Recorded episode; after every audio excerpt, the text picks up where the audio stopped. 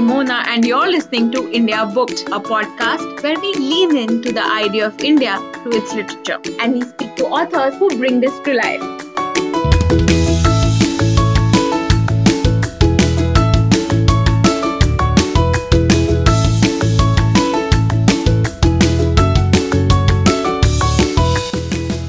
Regardless of what your views about religion might be, you cannot deny that food cooked in the name of religion is absolutely delicious. Whether it's piping hot kara prasad or a lavish Navratri feast, we've all grown up relishing different kinds of religious cuisine.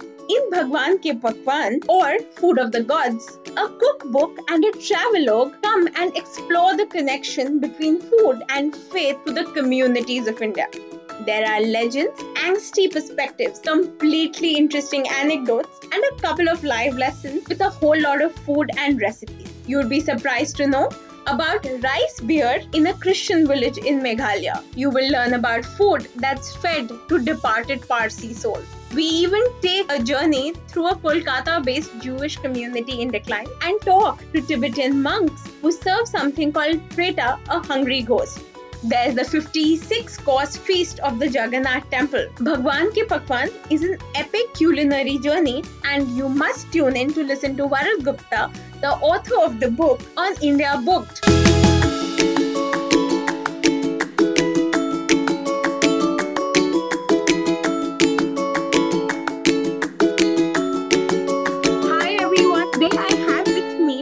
Gupta, who's actually written a smashing book. Food is something that I've always wanted to explore on this podcast, and what better to actually understand a bit about how we consume through the lens of our faith and religion. Welcome to the show, Varad.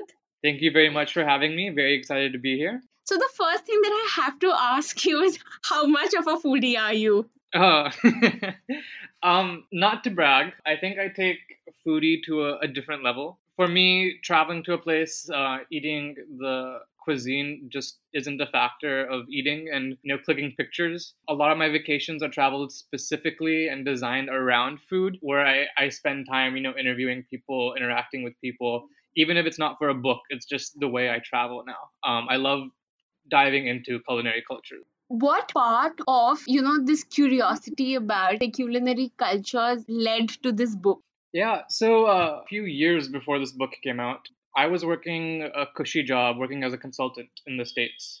But about halfway through that job, I had a bout with uh, depression. wasn't exactly what I was looking for, and I went through what's called, you know, the token millennial existential crisis. And the idea was, I knew there was something around food and travel that I've always been very passionate about.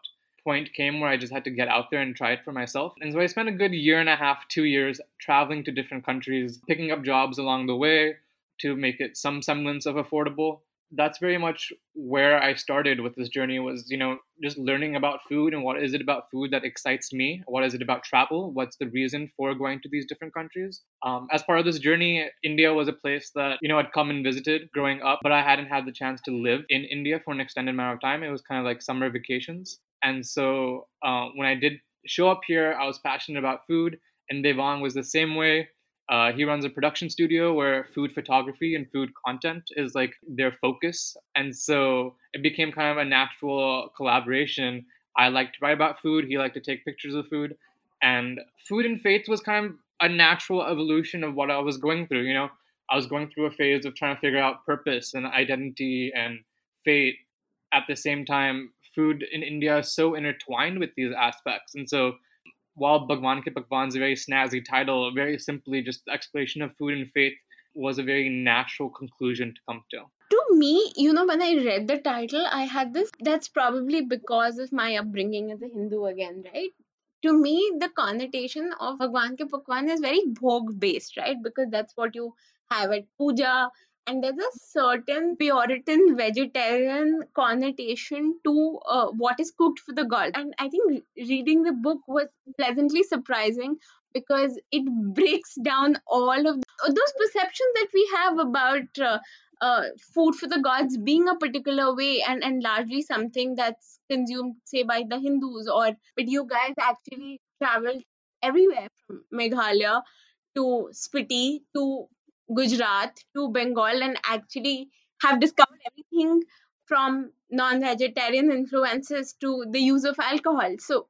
how was that and what did that sort of perception of a very mainstream india which people like me carry versus the reality which is so fluid you can't see me right now but i'm smiling as you said that because that was very much what i wanted someone to take away reading this book um, understanding the plurality and the diversity of not only our food but our communities around india that even for people i think living in the country longer than i have still haven't experienced and haven't seen. Not only was it to bring to light these communities, but a lot of these communities are slowly fading away. Um, as we saw in Calcutta with the Jewish community, they've gone from a thousand to just a few 20 individuals trying to preserve this faith and food. The same with Meghalaya, they're on this kind of cusp of entering uh, modern times. You know, everyone has a cell phone these days, everyone has technology and everyone wants what's being advertised to them. And slowly that traditional that lifestyle that used to exist even in these small enclaves in india are slowly fading away. It's not for me to comment whether that's good or bad. I think these communities going to make their own choice but the objective of this book was just very much that how can we change the perception of how people are looking at india or even how people are looking at the country that they've been living in understanding there's a lot more than what's this predominant North Indian lifestyle. And a lot of that also has to do with food. One of the main comments we got was, How can you have a book called Bhagwan Ke Pakwan, but you have pictures of uh, meat and alcohol in it? And, you know, that's not us making a statement, that's just the true nature of things in this country.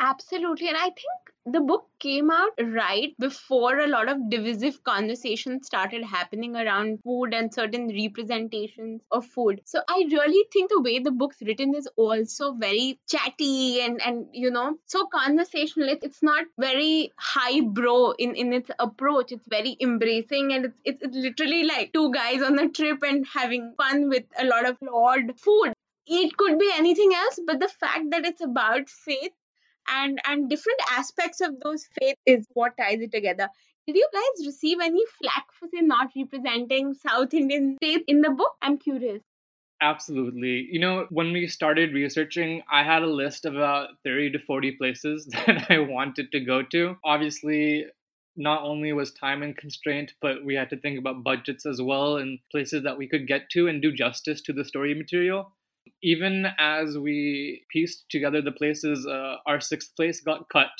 Um, just a matter of logistics and getting to the place that we wanted to get to. So, yeah, we explored a little bit of South India on our own. Uh, it did not make it into the book, unfortunately. And that's why there's just so much more to tap into and explore and definitely eat in India that while we, we try to give the a flavor of each of the regions, there's just way too much more to still tackle so I've read the book, but for people who've not read the book, is there one particular state uh, that you visited that really stayed with you as opposed to the other experiences? Maybe from a personal lens, not really so much from the book. Absolutely, Meghalaya to me was not only just a very beautiful experience, being living in the village with people that were so heartwarming and so gracious to bring us in and share their stories and feed us. On top of that, the head of the village still calls me on a regular basis uh, to check in, see how things are going. That to me became such a rewarding experience. And from the book's perspective, we talk about just the perspective change that happens. Uh, it's the reason why the it became the first chapter because it really brings you into what we wanted to do is hopefully shatter your uh, your perceptions and uh, what you're expecting to get from this book off the bat. With the tribe, wrestling between their traditional faith and Christianity, but also the culture that used to exist in modern times, as well as that food um, that's truly, truly unique. So you actually do have this very detailed description in the book around, you know, the chicken entrails and the whole bamboo process and the ceremony, right? And the whole ceremonial aspect. And it's so fascinating for someone who probably only thinks of this if I were to probably envision it without having read the book, I would think of a very typical, you know, body and blood of Jesus Christ sort of ceremony that there'll be wine or something along those lines. But to actually have the kind of food people eat, and, and you know, even and the pictures and obviously the book is beautiful because of the visuals um, and and perhaps i think one of the strengths for me for the book was that it's it's just the right meld of like a coffee table book and a non-fiction book. So you're immersed in the beauty of the images and and how striking they are. I'm glad for them because if it had not been for the pictures, it would have been really difficult to even imagine what some of that would be like. What do you think really, from a culinary standpoint, stood out for you in the experience that you had at Meghalaya in terms of the kind of ingredients or the lay they, that they had for the meals that they'd planned out? You talk about the the ceremony and that to us was our first day there. Um, we had just arrived to the hills, um, slightly tired because we'd done it right after our Kolkata trip.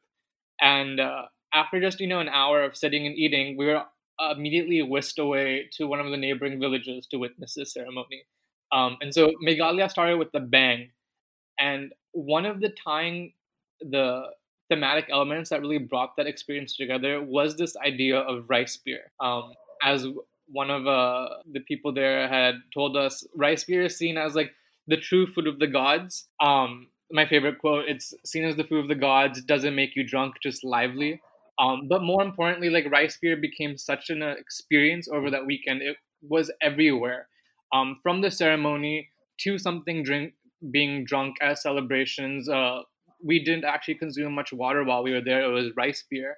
Even then, from the Jhum cultivation harvest, uh, there was these ladies who had these bamboo pipes laid on their back and they were going everywhere pouring rice beer into the mugs of the men who were tilling the fields and what became you know can be seen as a tiring experience of working the land became you know a celebration of dance um, and so rice beer just a simple ingredient encapsulates so much about not only the food but also the culture of this community um, so I'll never forget it. Um, living in Delhi, I've been on the hunt for rice beer on a regular basis just to bring back those same memories.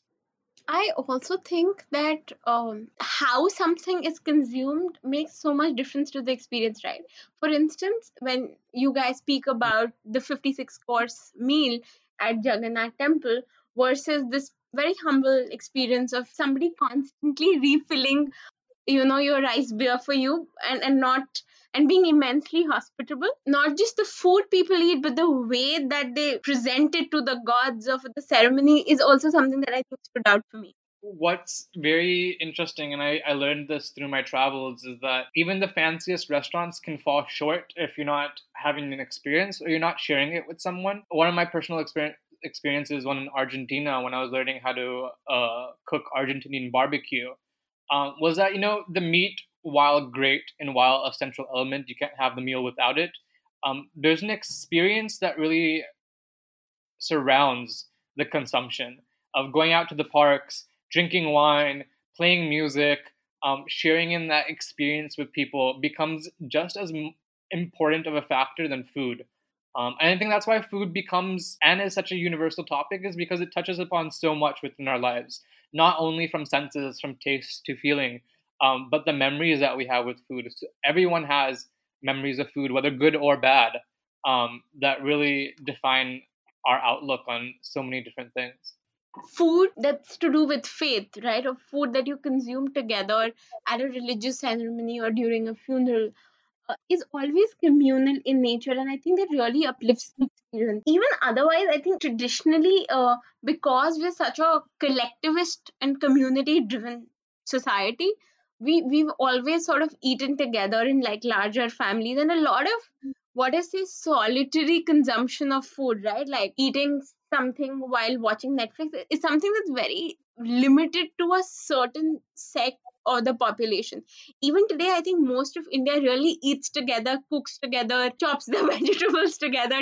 But the whole experience of eating with the community is, is something that I think that that's also consistent part, which is the whole time that you spend with the Kolkata, right? A, a, disappearing community. How how did you mm. actually decide that you had to reach out to this very very niche group of people, and what was your experience of interacting with them like? As I mentioned, we start off with a list of places. Um, and even the six places that we had pitched to Penguin as part of the book I don't think any of them actually made it to the eventual product. Uh, once we started diving into research, there was obviously okay, can we get to this place? Does it make sense? All those characteristics, but there was also this gut feeling of hey, the story here is just too remarkable. Even if you think we might not be able to find all the information, I want to go here. Um, and Kolkata very much started off with that. Is like I just knew about this community that's been struggling to uh, continue and preserve both the faith and their culture um, and their food. And just that was enough for me to be like, okay, we have to go here, Devang. This has to be a part of the story. Um, and most of what we found out was on the ground there, um, interacting with people. And they were truly gracious hosts, um, both Mrs. Cohen and uh, Mrs. Silliman uh, spending time with us. We spent multiple days um, truly just exploring the institutions that this community has imparted on the streets of Kolkata, from the synagogue to the, the schools. It was very unique in a way of we're not actually exploring such a large community, but this tiny fragment that remains. Um, and how they're choosing to spend that their time uh, preserving all of this.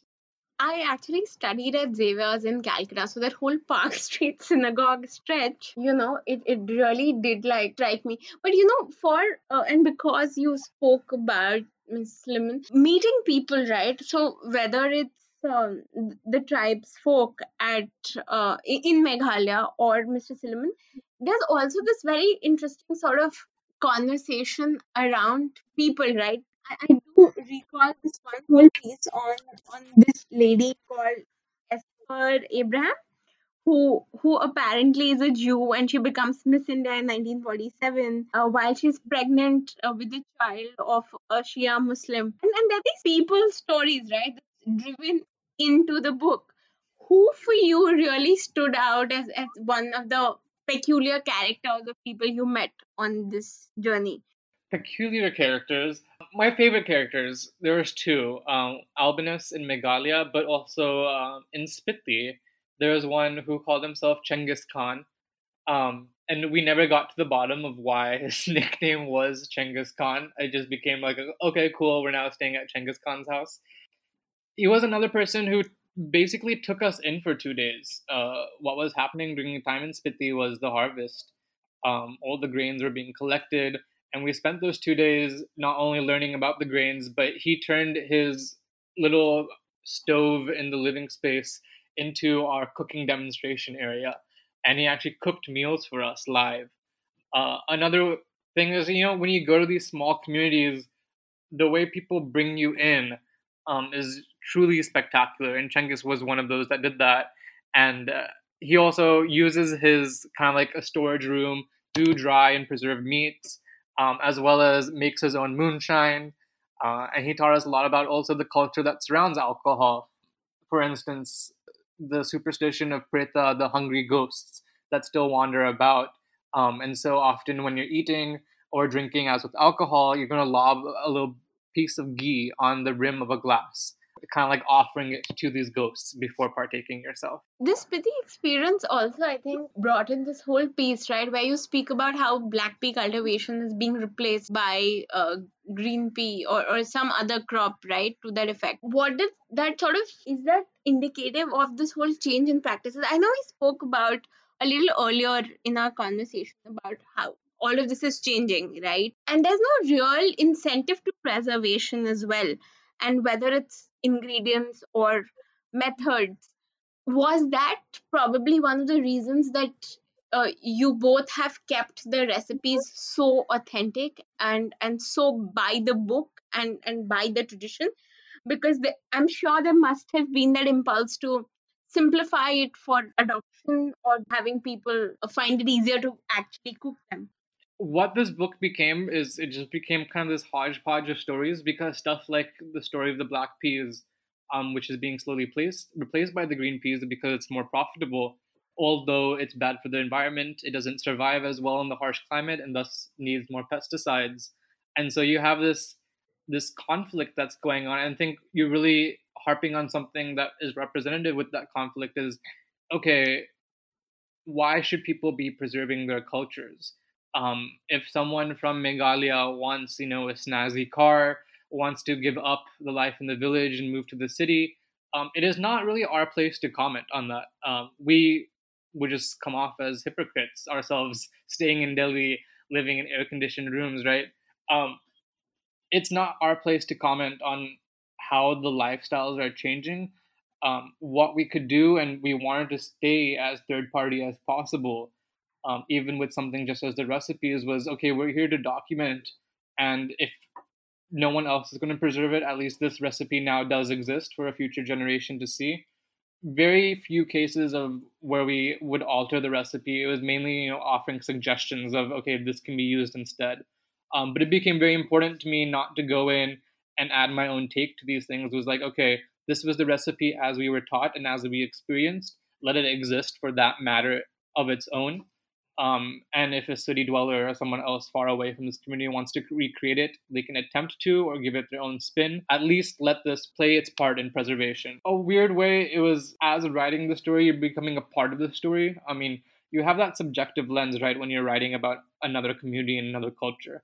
And so, one thing I wanted to do as much as possible was, although keep the story engaging and have these conversations with people, was not to try to offer my own lens or, or distort an experience for the sake of entertainment. So, how uh, was there any fear of appropriation? I don't know if either you or Devang are religious or atheist or agnostic or whatever that spectrum is, but how much of how you perceived a community or a practice was as a result of your personal beliefs or were you able to completely switch off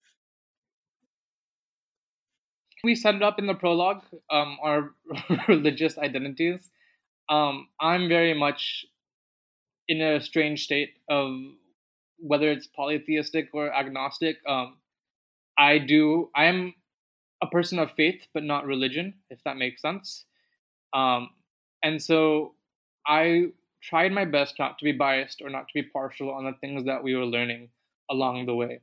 Um, when it comes to appropriation, it's such a difficult thing.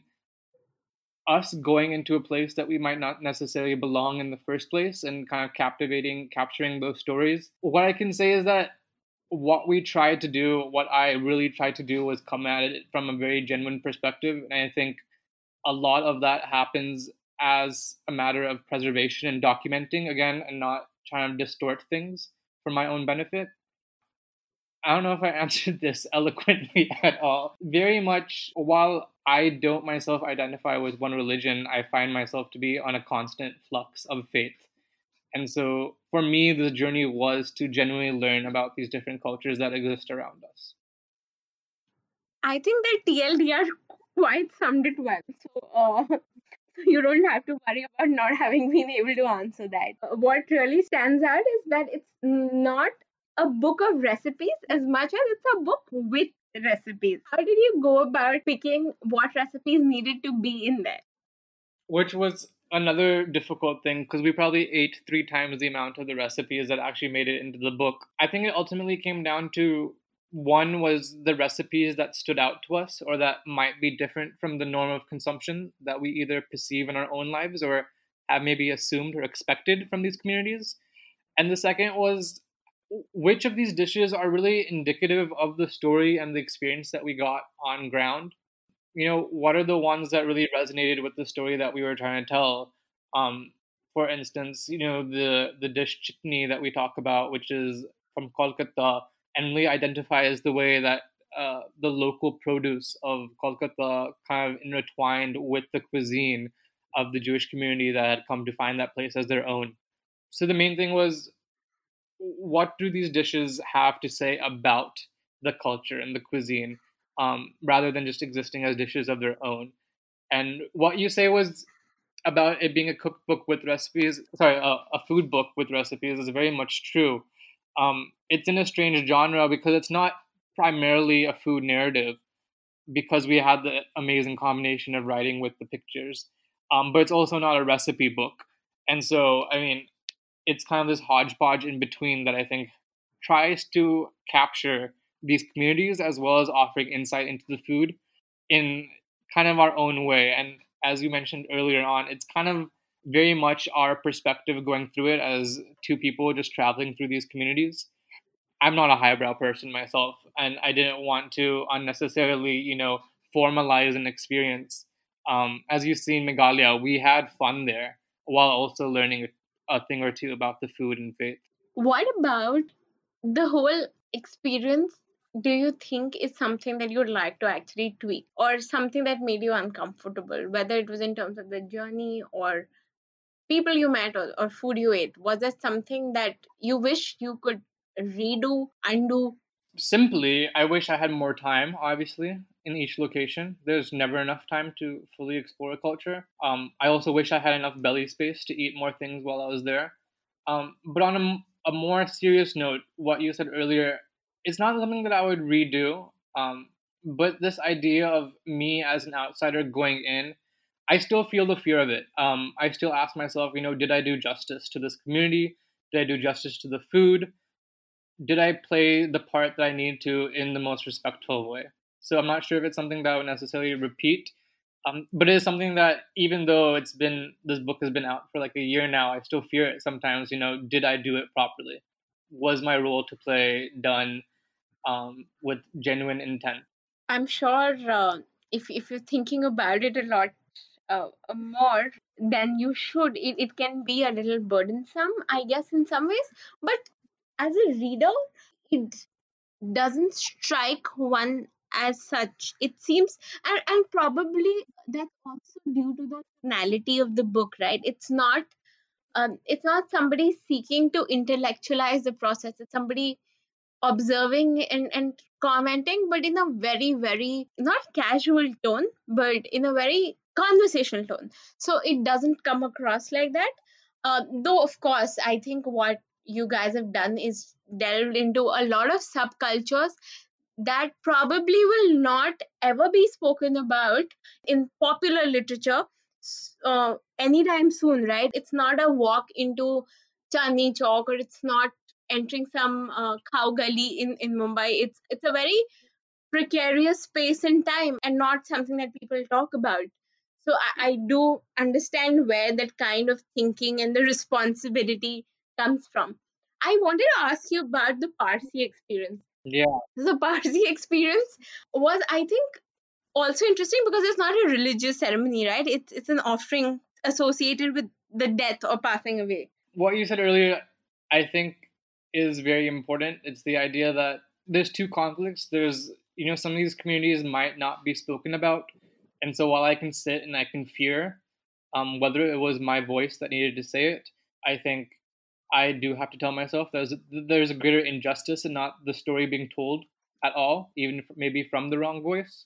So I hope that it means a lot to me that that's what your takeaway from the book was.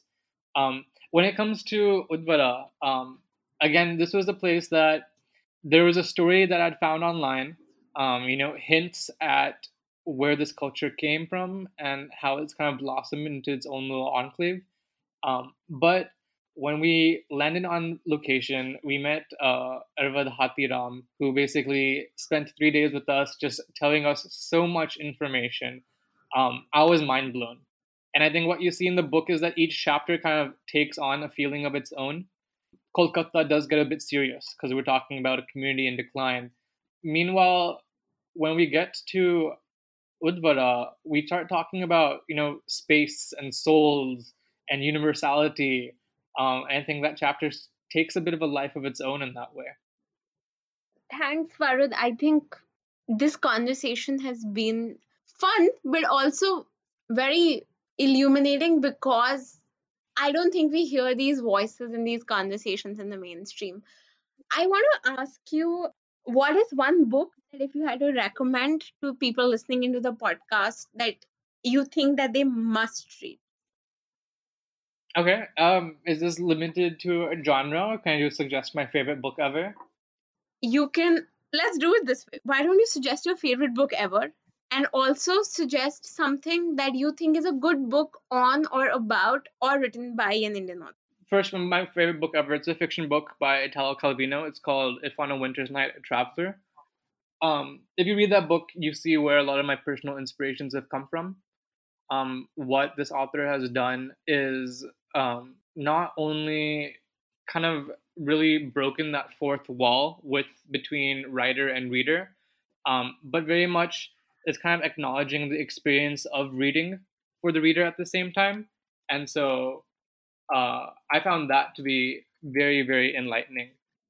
And then the second, which I think it's not by an Indian author, um, but it was something that's very important to me now, and it was something that I was reading while going through Bhagwan Ke Pakwan. It's called Writing the Other by Nisi Shawl.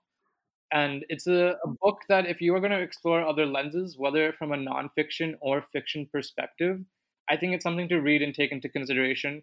Um, it talks a lot a bit about what we experienced in this book was, you know, tackling or looking outside of the dominant paradigm, um, how you can be true to whether you're creating these characters or interacting with these characters. And so a lot of I think it's relevant to the conversation that we've had today of uh, you know how does someone who is an outsider go and explore a topic? Thank you so much for that. I want to ask you a couple of fun questions to end with, which have nothing to do with the book. Sounds good. Hit me. What's your favorite ingredient to cook with? Ooh, I feel like that changes.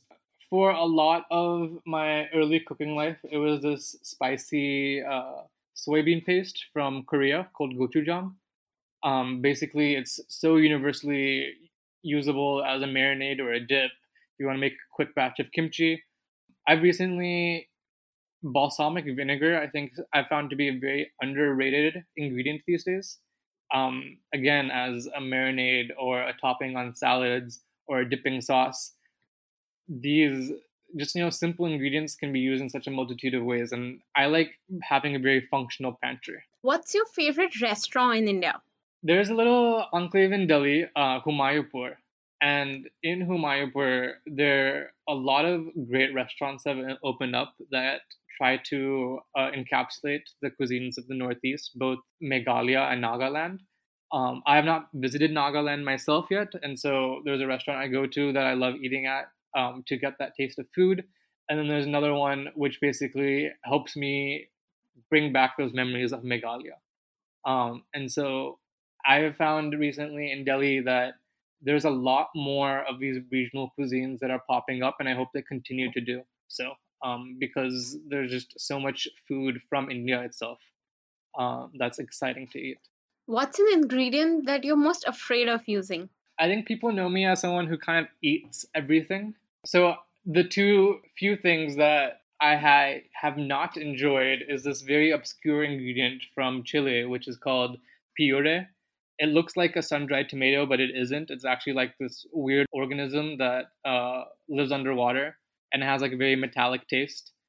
But uh, I'm not too apprehensive of eating things. I I've eaten quite a few strange things in my time. What's uh, your favorite midnight snack? Uh, ramen noodles, instant noodles. Uh, what's your favorite comfort food? Um, one was before I started living in India uh, it was definitely dal chawal and like the dal chawal with hing mirch ka that we would have at home. Um, but now living in India, I feel like I crave garka khana less. Um, so it's become you know uh, the Tex-Mex food that I grew up eating and barbecue food. Um, I miss that quite a bit. What would you rather have, breakfast for dinner or dinner for breakfast? A breakfast for dinner. What's your favorite kitchen gadget? a good, reliable chef's knife. Uh, might be lame. Or or a hand blender.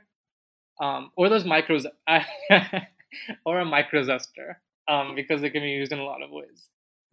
What's your favorite Indian uh, cuisine? That's difficult.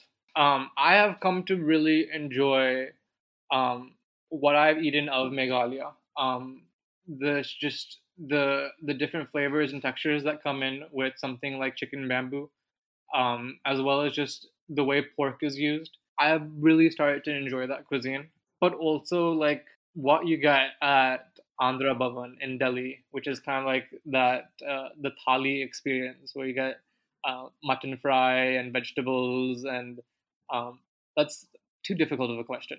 There's too much food to eat. Actually, my next and last question was an Andhra thali or a Rajasthani thali, but I think I have my answer already.